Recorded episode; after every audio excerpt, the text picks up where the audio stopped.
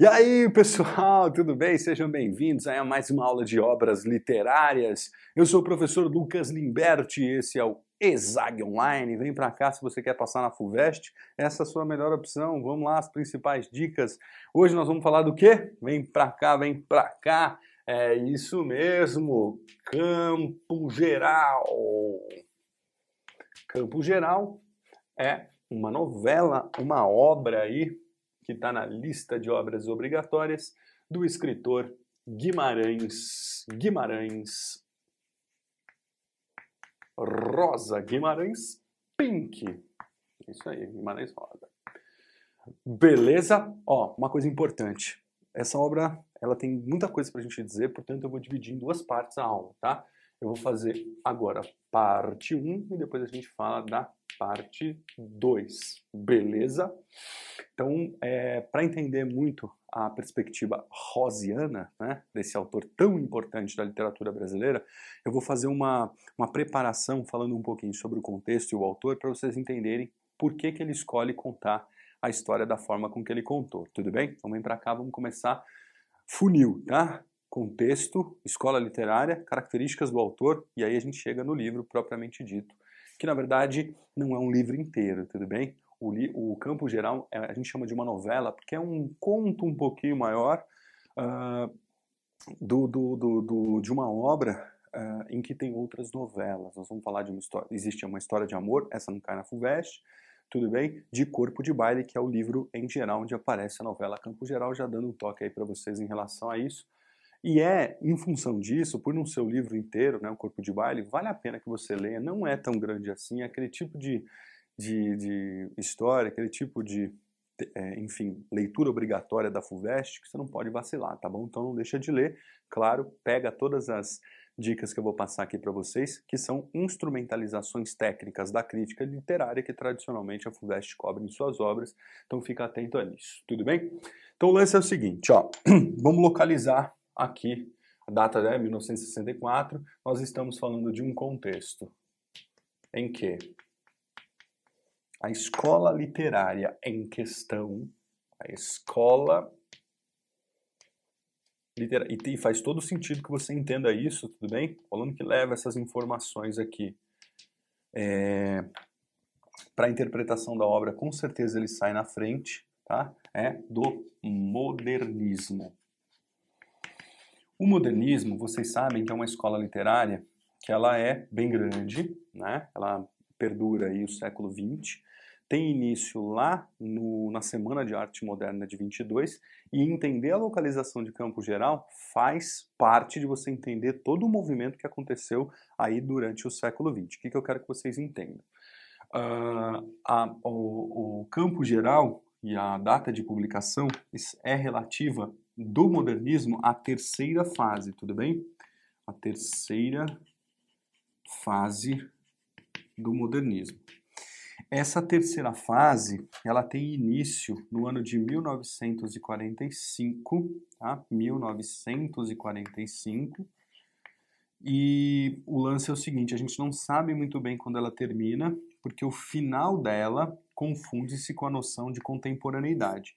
Então esse é o primeiro, o primeiro aspecto que a gente precisa entender aqui. Então, qual é a preponderância de uma obra escrita na terceira geração modernista em relação ao processo todo de formação? Vamos organizar o pensamento aqui. Pensa comigo o seguinte. No ano de 1922, nós temos a Semana de Arte Moderna, encabeçada por alguns autores que foram chamados de heróis, por isso a fase heróica e primitivista.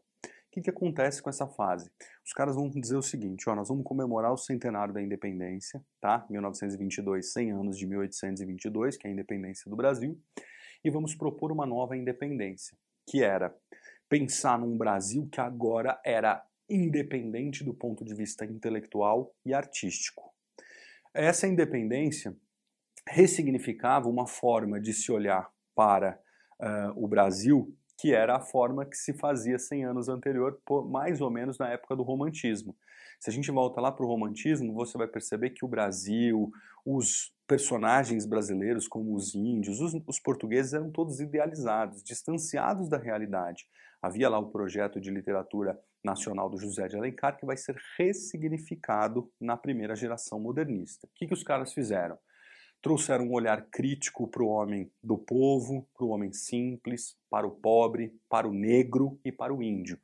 Uh, ressignificando muitas vezes o mito das três raças, como é o caso do livro Macunaíma de Mário de Andrade, entre tantas outras expressões que traziam, por exemplo, a noção de coloquialidade. Percebam que a, Uh, quando, sei lá, o Oswald de Andrade traz a fala do povo para o seu poema, vai culminar, por exemplo, num Guimarães Rosa, que depois faz uma pesquisa sobre como é a fala do povo do sertão mineiro. Então entenda essa relação, isso pode ser colocado na obra aí para vocês, tá?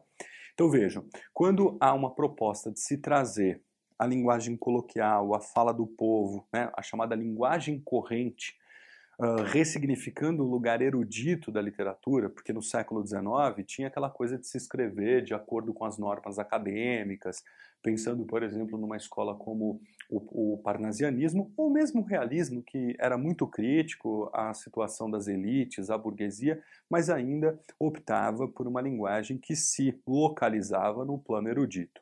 Com o modernismo, então, com essa geração heróica, o que, que vai acontecer? Nós temos então uma busca uma busca por trazer o povo e a sua linguagem. Beleza, ok. Primeira geração, 1922 até 1930. Grava aí, 1930.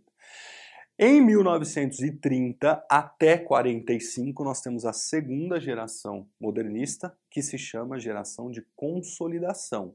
Portanto, os escritores da segunda geração consolidam os valores da primeira. Em outras palavras, na prosa, nós vamos ter a prosa regionalista. E aí eu cito figuras como é, Graciliano Ramos, eu cito figuras como Raquel de Queiroz, José Lins do Rego, Jorge Amado, no Sul, Érico Veríssimo. Qual a pegada desses caras? Eles iam trazer uma, uma visão crítica sobre o Brasil que consolidava os valores da primeira uma vez que a primeira geração não teve muito público. Aquilo foi um grande choque, né? Aquela sintonia com as vanguardas artísticas europeias, enfim, o pessoal ficou meio até assustado com tudo aquilo. Beleza. A turma da segunda geração, portanto, a geração de consolidação de 1930 a 45, vai buscar trazer os aspectos regionalistas. Por isso que a, a literatura vai para o Nordeste, vai para o sertão. Ó, que eu estou quase chegando em Guimarães Rosa.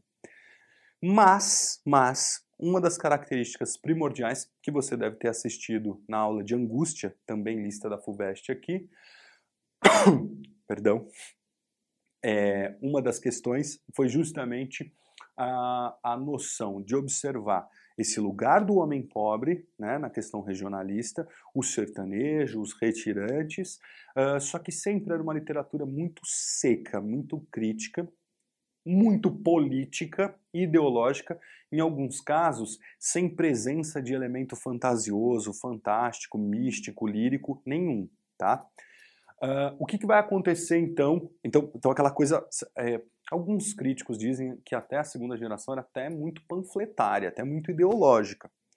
Uh, o que é, é bom, ótimo, beleza, consolidou os valores do modernismo e botou para quebrar, né? Fez uma um olhar crítico para a ideia do Brasil, enfim, discutindo de fato as mazelas sociais, as misérias humanas, a seca do Nordeste, enfim, teve até um congresso no Nordeste, chamado de Congresso Regionalista, para que a gente pudesse discutir de fato romances brasileiros que estavam discutindo essa uh, perspectiva política, tá? Beleza.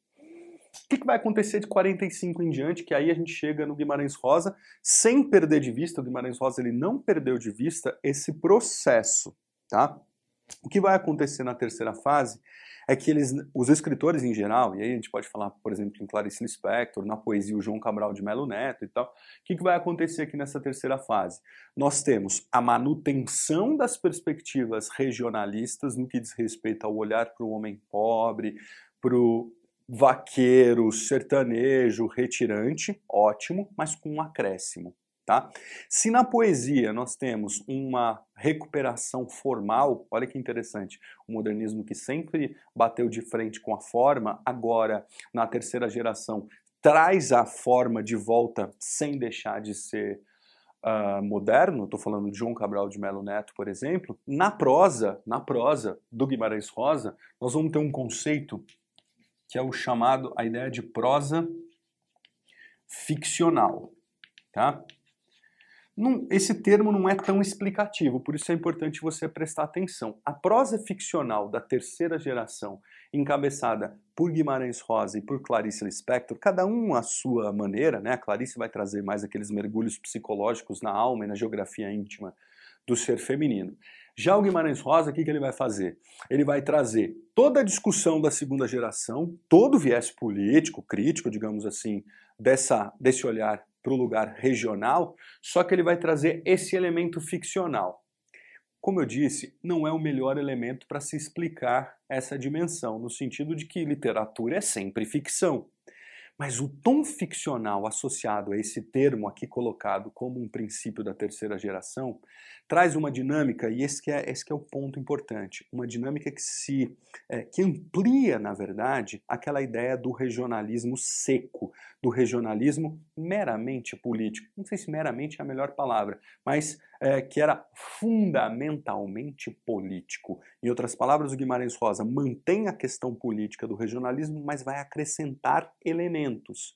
Esses elementos ficcionais que não são encontrados nos romances de 30 são a novidade aí da terceira geração no que diz respeito a Guimarães Rosa. Tudo bem? E essa novidade são os pontos primordiais que eu quero discutir com vocês aqui como preparação, ou seja, como ferramenta para de fato a gente entrar no enredo. O que, que eu tenho aqui nessa prosa ficcional que já são características, tá? Muito importante você anotar isso, que já são as características do Guimarães Rosa, tá? É, sobre o Guimarães Rosa, só um comentário. Vale lembrar que você acompanha o curso de obras literárias e o curso de literatura. Quando a gente chegar na aula do Guimarães Rosa, eu vou aprofundar bastante esse aspecto biográfico, mas eu gostaria de citar algumas coisinhas aqui até para a gente entender. Guimarães Rosa, gente, é uma sumidade no que diz respeito a, a, ao lugar do gênio, né? Vocês terem uma ideia, ele era formado em medicina, ele era diplomata, ele falava mais de nove línguas fluentes, poliglota. Então, quer dizer, é um sujeito, sabe aqueles tipos de escritores que são meio X-Men, assim, os caras fora do. tem poderes extra-humanos, e me parece que ele dominava algumas forças místicas também, que de alguma forma ressignificam também a prosa ficcional da terceira fase, para além da secura, da rigidez materialista da, da turma da segunda geração.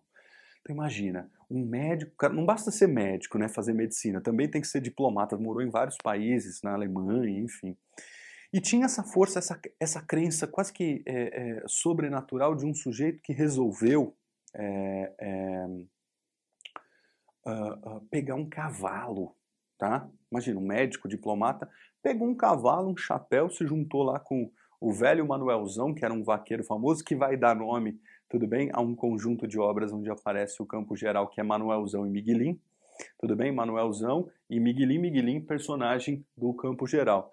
E o Manuelzão de fato existiu. Tá? Depois, se vocês tiverem curiosidade, procurem as entrevistas do Manuelzão nas, nas, nos sites de busca. É interessante, um cara que de fato conta as histórias dos 40 dias que ele passou com Guimarães Rosa viajando pelo sertão de Minas Gerais. Tá? Um dado importante aí, o sertão do Guimarães Rosa é o sertão mineiro, aquele sertão que faz divisa com a Bahia, tá? E ele passa, imagina, 40 dias nesse sertão, quase que num, cumprindo uma trajetória é, é, quixotesca, digamos assim, sabe a figura do Dom Quixote, aquele personagem do Miguel de Cervantes, que sobe num cavalo e sai cavalgando os moinhos de vento pela Espanha, ele vai cavalgar por esse sertão é, mineiro, né, que tem muitas características super parecidas com o sertão nordestino, questão da seca, questão da pobreza, questão das doenças. E olha, como médico, olha que interessante esse dado, gente. Ele saía cavalgando quando chegava, por exemplo, em uma comunidade, enfim, e conversava com as pessoas, uh, uh, ajudava as pessoas como médico. Então ele cuidava dos doentes e não cobrava nada. Ou melhor, cobrava sim, ele cobrava não dinheiro, ele cobrava assim: olha, eu cuido de você como médico e você me conta tuas histórias. E as pessoas contavam as histórias para ele e ele ia anotando.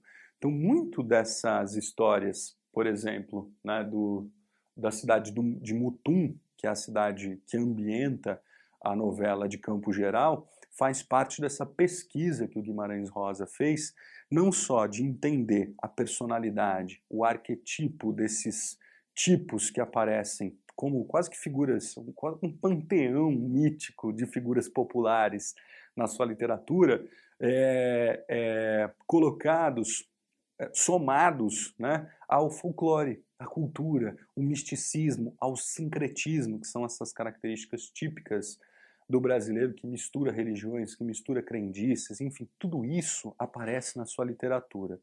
E do ponto de vista da linguagem, eu já vou colocar isso aqui na lousa para vocês, ele faz uma pesquisa sobre a linguagem do brasileiro, em especial do sertanejo do sertão de Minas Gerais, que dialoga, percebam, diretamente com a proposta dos modernistas, que era dar voz àqueles que não têm voz, que era dar voz ao povo, a língua de fato que era falada no Brasil, em especial no recorte do sertão mineiro.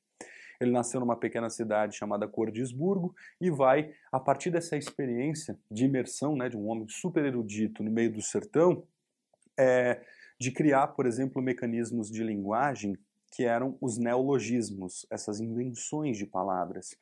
Portanto, Guimarães Rosa é, sem dúvida, um sujeito que recriou a linguagem a partir da observação de algo que era vivo, porque a linguagem é algo vivo, do povo brasileiro. E daí, obviamente, ele saiu com um material muito rico para produzir uma literatura que aqui é entre nós. Tem, por exemplo, eu cada, cada é, escritor que eu leio, eu tenho um tipo de reação, né? Sei lá, com Álvares de Azevedo eu fico triste porque ele imagina a morte. Com José de Alencar eu falo, meu Deus, né? Como esse cara idealizou o Brasil. Com Machado de Assis eu fico com raiva da elite. E com Guimarães, com, com Drummond eu fico encantado. Meu Deus do céu, como esse poeta é maravilhoso. Com Guimarães Rosa eu fico assombrado. E esse assombro não é necessariamente um assombro do terror, é o assombro da sua genialidade. Pra vocês terem uma ideia, a gente tem um livro desse tamanho chamado Léxico de Guimarães, que foi uma pesquisa feita por uma professora chamada Nilce Santana, em que ela foi ler toda a obra do Guimarães e separou todas as palavras que ele inventou e tornou isso verbetes, como se fosse um dicionário. Aí você imagina que o cara inventou uma linguagem. Um dicionário desse tamanho, assim, chamado Léxico de Guimarães. Só para vocês terem uma ideia, não só as palavras que ele pesquisou, ou seja, palavras oriundas de uma cultura específica, mas principalmente as palavras que ele inventou. Um processo muito interessante, onde ele aglutinava prefixos e sufixos que semanticamente vinculam-se a elementos da cultura de nosso conhecimento e são palavras que não existiam e que fazem sentido. Por exemplo, como é o caso do título de uma das suas, da sua primeira obra, que é Sagarana. Né? Sagarana é uma palavra que não existe. Inclusive, ele, nas cartas que ele trocava com seus tradutores na Europa, fora, ele dizia: podem traduzir o livro inteiro, mas jamais traduzam o título de Sagarana. Eu quero que seja sempre um título virgem aos olhos de qualquer leitor. Então ele tinha essas coisas todas, tanto que tem uns, umas coisas meio, digamos assim, meio misteriosas da vida dele, né? Não sei se vocês sabiam, mas ele foi chamado várias vezes para ser um imortal da Academia Brasileira de Letras e ele sempre negou. Ele falou: não, não quero, tenho maus pressentimentos, não, não quero. Teve uma vez. O pessoal, pô, imagina, pra você entrar na Academia Brasileira de Letras, você precisa que alguém morra, né? Morre alguém, aí tem uma votação, quase que a, a escolha de um papa, sabe? E é uma votação super, enfim, é, disputada, e ele foi escolhido, gente, por unanimidade umas três ou quatro vezes, pra você ter uma ideia. E ele sempre, não, não, não. Até que no final da vida, é, é, assim, já mais velho, o pessoal, poxa, Guimarães Rosa, você dá entrevistas na Alemanha, você tem livros traduzidos na Itália, na Suécia, o mundo inteiro te cultua e você não dá valor para nossa academia, né? Aí ele pegou e falou assim: ah, tá bom, vai, vamos lá. Foi lá, botou a roupinha e foi fazer o seu discurso de posse. Quando ele vai fazer o seu discurso de posse, ele faz um discurso lindo, remonta toda a sua obra e no final ninguém entendeu. Ele disse assim: adeus. Adeus. Se eu não me engano, dois ou três dias depois ele morre. Então, quer dizer, um cara carrega umas coisas meio místicas, né? Quando ele morava na Alemanha, quando ele era diplomata, tava em, estávamos em plena guerra, né? Um dia ele acorda com vontade de fumar um cigarro, olha só. e ele sai desesperado, assim, pela cidade, tentando achar um bar aberto ou alguém fumando para ele pedir um cigarro. E quando ele volta, ele se depara com a casa dele bombardeado, havia caído uma bomba na casa dele, explodido tudo. Né? E ele falava assim: tá vendo? Você que diz que o cigarro mata, o cigarro salvou a minha vida. Então ele sempre inventava uma história acerca das coisas. E é mais ou menos por aí que a gente vai traçar as suas características. Um dado importante, então, é que o, o, o Guimarães Rosa vai criar o conceito de que o sertão, o sertão é o mundo. Tudo bem? Vamos entender, vamos entender esse conceito. Esse conceito é um conceito muito importante para você entender essa explicação da prosa ficcional, que é a ressignificação do modernismo sem perder a sua essência. Em outras palavras, acompanha comigo. O sertão, que é onde se passa a história de Campo Geral, né? o povoado de Mutum, é, o sertão seria a recuperação, portanto, a manutenção de um conceito fundamental que nasce ali na segunda geração, que é a questão do regionalismo. Tudo bem? Portanto, ele mantém a questão da prosa regionalista de 30, mas ele faz um acréscimo. Uh, ele universaliza o valor regional. Olha que viagem interessante. Tá? O mundo é essa dimensão universal da sua obra. O que significa dizer que uh, a universalização do valor regional é a novidade da terceira geração modernista no que diz respeito a essa dinâmica ficcional. Na prática, é um cara que conhece muito bem os, as dinâmicas, as pesquisas regionais mas que constrói histórias que fazem sentido para qualquer ser humano em qualquer lugar do mundo. Então, as traduções dos livros deles que eram lido, lidas na Europa faziam sentido para as pessoas. As pessoas né, faz, traziam aquele princípio mimético. Então, ele vai trazer, por exemplo, relações platônicas, relações é, filosóficas das mais diversas ordens, que seria, de alguma forma, a universalidade, além de, claro, temas que são fundamentalmente humanos, com personagens uh, vinculados ao que a gente vai chamar do regionalismo uh, brasileiro uh, do sertão de Minas Gerais. Tudo bem? Olhar para o nosso quintal e descobrir o um mundo. Perspectiva rosiana. Além disso, pessoal, ele vai trazer um mundo é, místico místico, mágico e fantástico. Crendices populares, é, elementos folclóricos, causos, né? Todo mundo já já ouviu falar no, nos causos que são características das narrativas da tradição oral é, mineira, os causos populares. Mas o interessante é que esses causos populares, percebam, aparecem numa perspectiva completamente consciente do que era o lugar da erudição para fazer sentido em qualquer lugar do mundo. Uh, traz, por exemplo, o conceito do sincretismo, né? ou seja, uh, uma característica muito típica da cultura brasileira, que é essa mistura de religiões muitos e muitos brasileiros têm é, uma religião, se dizem, sei lá, católicos, se dizem, né, enfim, protestantes, qualquer outra coisa, mas sei lá, não sei se você já reparou, tem católico que chega no ano novo, na praia, e resolve pular sete ondas. Né? pular sete ondas é uma, é uma, enfim, uma característica de religiões de matriz africana. Então, o católico que pula sete ondas, acho que talvez seja um exemplo bem prático, né, cotidiano da gente para entender a ideia de sincretismo. E ele traz muito essa ideia dos, feiti dos feiticeiros, enfim, para suas obras. Né? Além do sincretismo, então, ele vai trazer esses personagens, né, que são, como eu disse para vocês, quase personagens mitológicos não, né? Porque mitologia pressupõe um lugar de divindade, uma relação com a antiguidade clássica. Mas como se eles fossem deuses humanos, como se eles fossem figuras dotadas de uma capacidade de revelar-nos a realidade. Olha que interessante, vamos pensar um pouquinho sobre isso.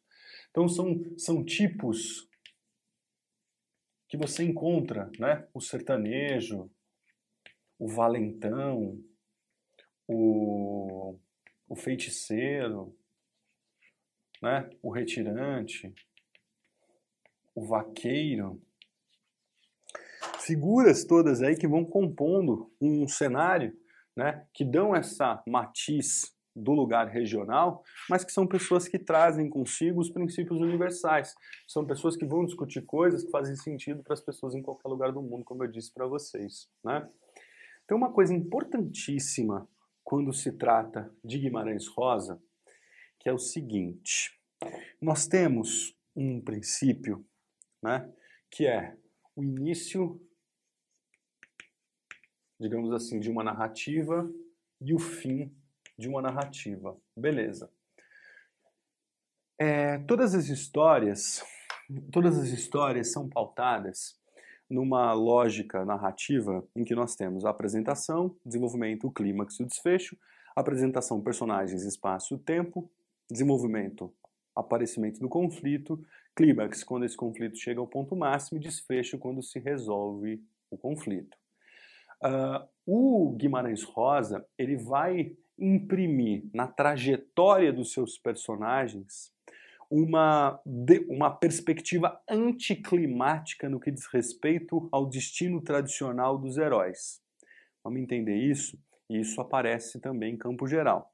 Vejam, a ideia de revelação de uma verdade está imbricada no princípio anticlimático. Eu vou me explicar melhor. Vejam, falei muito, muito aprofundado, né? Vamos entender esse negócio aqui.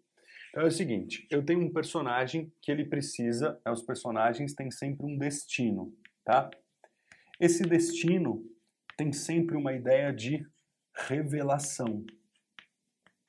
E essa revelação se dá no que nós vamos chamar de um lugar anticlimático, a ideia do anticlímax. O que é o anticlímax? Uma espécie de quebra de expectativa. Então você cria uma expectativa em relação a uma situação, sei lá, o personagem morre. Aí você fala, meu Deus, ele morreu, o que aconteceu? Tudo bem? É... E também esse, essa revelação, muitas vezes, ela tem o caráter, vou acrescentar aqui, o caráter de formação, tá? Romance de formação, novela de formação, que é como se as experiências vividas trouxessem a partir de uma epifania, tá? que é um conceito também importante, que é um conceito de o Manuel Bandeira vai chamar de alumbramento na sua poesia, a Clarice Lispector vai trazer muito a ideia da epifania também, que é algo que torna, traz para trajetória do personagem uma revelação que muda a sua trajetória. E a mudança de trajetória dos personagens do do Guimarães Rosa sempre geram na gente uma, uma quebra de expectativa. Por isso, aquela ideia que eu disse para vocês do assombro. Se você pegar, por exemplo, os contos de Sagarana, todos eles têm uma, um redirecionamento da trajetória tradicional dos heróis. Por isso que a gente, por isso que é Sagarana, né? Saga é a trajetória do herói tradicional nórdico, Irana vem esse, esse sufixo vem do tupi que quer dizer a semelhança de. Portanto, todas e isso é uma chave de leitura em geral para o Guimarães Rosa. Ou seja, todas as histórias você tem um herói, um personagem principal, que vai cumprir o seu destino, de repente vem Rana, ou seja, a semelhança de. Ele vai ter uma surpresa, uma revelação. E essa revelação, na verdade, é a grande revelação humana. É a grande revelação daquilo que nos faz brasileiro, brasileiro, mas também aquilo que nos faz humano em qualquer lugar do mundo. Uh, o Miguelin, que é o personagem principal de Campo Geral, vai ter uma revelação na história que vem por intermédio do processo de formação e amadurecimento dele enquanto sujeito no plano uh, do desenvolvimento das questões familiares, mas que também se materializa por intermédio dos óculos, ou seja, quando ele coloca os óculos, ele percebe um novo mundo que se revela no plano óptico, tudo bem? Porque ele era míope, ninguém sabia que ele era míope, por isso que ele, ele via o mundo de forma diferente. Então percebe que, é, calma que eu vou explicar o enredo bonitinho para vocês, mas se você entende a regra do jogo, né, nós estamos falando da regra do jogo aqui, você vai para a obra muito mais bem preparado, você vai para a obra muito mais bem formado. Então percebo que no, no, que diz respeito à trajetória dos personagens que vão cumprir um destino, nós temos sempre uma revelação que traz um caráter anticlimático, E no caso de Miguelin, nós temos uma, um romance de forma, uma, um enredo de formação, ou seja, um sujeito que vai passar por um processo de amadurecimento. Esse amadurecimento, então, em dois campos. O campo do amadurecimento enquanto sujeito social, dentro do meio, com a família, e um sujeito que vai passar por uma revelação que é de ordem material, fisiológica, no caso especificamente ótica, ou seja, quando o mundo se revela sobre outra perspectiva, quando ele coloca um óculos e ele que não sabia que era míope. Portanto, há uma revelação do mundo, das verdades, e é quase que nós, nós estivéssemos falando num mito, é, de um rito de passagem, o rito de passagem da infância para a idade adulta, a formação que revela a passagem da infância para a idade adulta. É mais ou menos sobre esta perspectiva estrutural, né, como se fosse nós estivéssemos falando de um esqueleto da obra Campo Geral que se apresenta aí nesse, nesse, né, nessa proposta do Guimarães Rosa, tudo bem? Acrescento coisas importantes aqui para vocês perceberem também quando forem é, ler essa obra e também quando forem uh, entender a lógica rosiana, tá? Então, no plano da linguagem, nós vamos ter aquilo que eu falei, né? Uma intensa pesquisa sobre as características locais que culminam na utilização do fenômeno do neologismo. Tudo bem? Então, o neologismo, para quem não sabe, precisa conhecer o conceito dessa utilização técnica, que vai ser aí a invenção de palavras. Beleza? A invenção de palavras que vão trazer um universo muito particular, um universo muito novo aí para a história de, é, de campo geral. Tudo bem?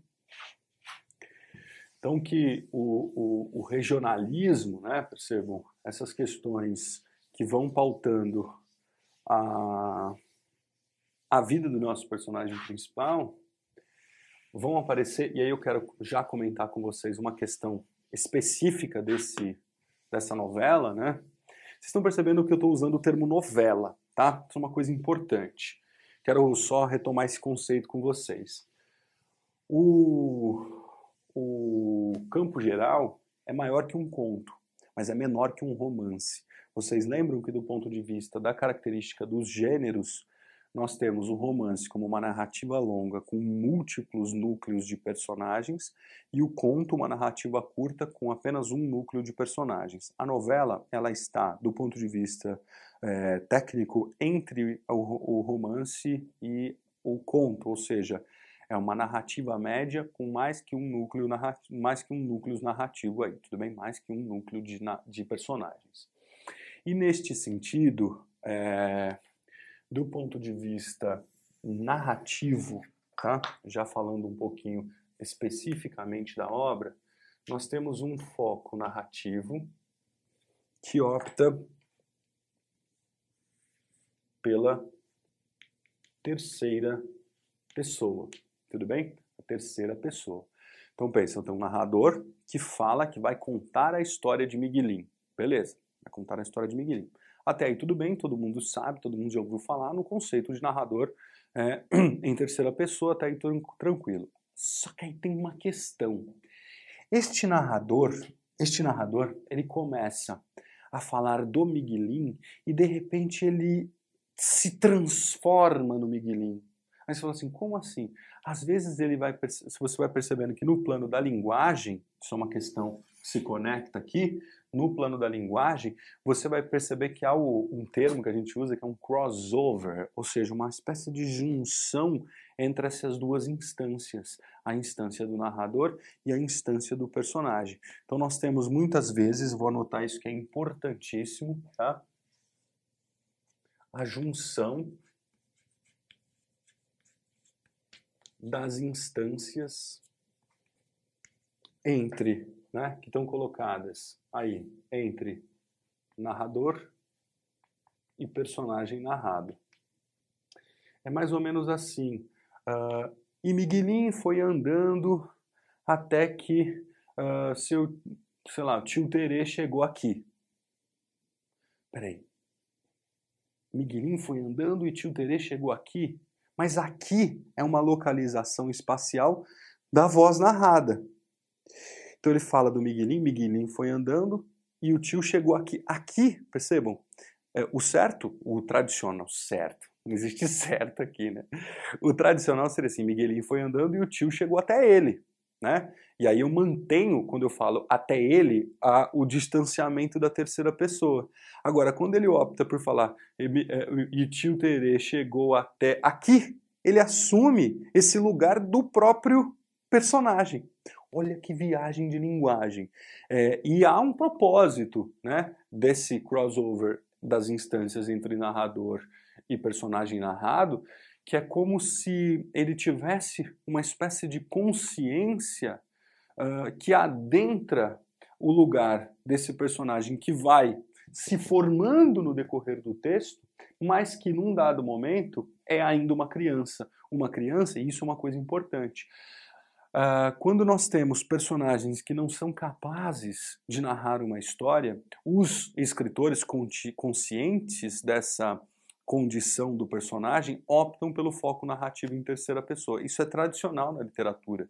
Se você pegar, por exemplo, um Graciliano Ramos, o que, que ele faz uh, quando se trata de vidas secas e angústia? Os personagens principais de cada uma dessas obras são diferentes. Em Vidas Secas, o personagem central da família é o Fabiano. O Fabiano ele tem educação primária, ele é um vaqueiro que nunca estudou. Tudo bem? Que não tem nem educação primária, melhor dizendo. Para tanto, ele opta pela narração em, em foco narrativo em terceira pessoa. Porque é como se aquele personagem não conseguisse assumir uh, uma história para ser narrada. Já em Angústia, vocês vão lembrar, eu tenho um personagem que narra a história em primeira pessoa, que é o Luiz da Silva, que é um intelectual, portanto, ele é capaz de narrar a própria história. Olha que interessante. E o Guimarães Rosa está contando a história de um personagem narrado, que é o Miguelin, que tem um processo de transformação no que diz respeito à sua formação, a passagem da criança para o mundo adulto ou para o mundo é, real, que vai ser, claro, metaforizado pela imagem do óculos. Tudo bem? Então, mais ou menos, é como se o narrador se transformasse no lugar narrado quando ele adquire a possibilidade e a capacidade de, de alguma forma, assumir a própria consciência no seu lugar de formação. Olha que viagem interessante do ponto de vista da linguagem quando se trata aí de Guimarães Rosa. Tudo bem? Bom, gente, então a, a, a, os elementos técnicos, tá? É, estéticos e contextuais, tá? Toda a explicação para justificar o motivo pelo qual esse livro foi escrito, eu coloco aqui para vocês. E agora, não percam, não saiam daí, já conecta direto aí ou espera ser publicado a parte 2 que nós vamos contar a história. Nós vamos falar do enredo propriamente dito, tá bom?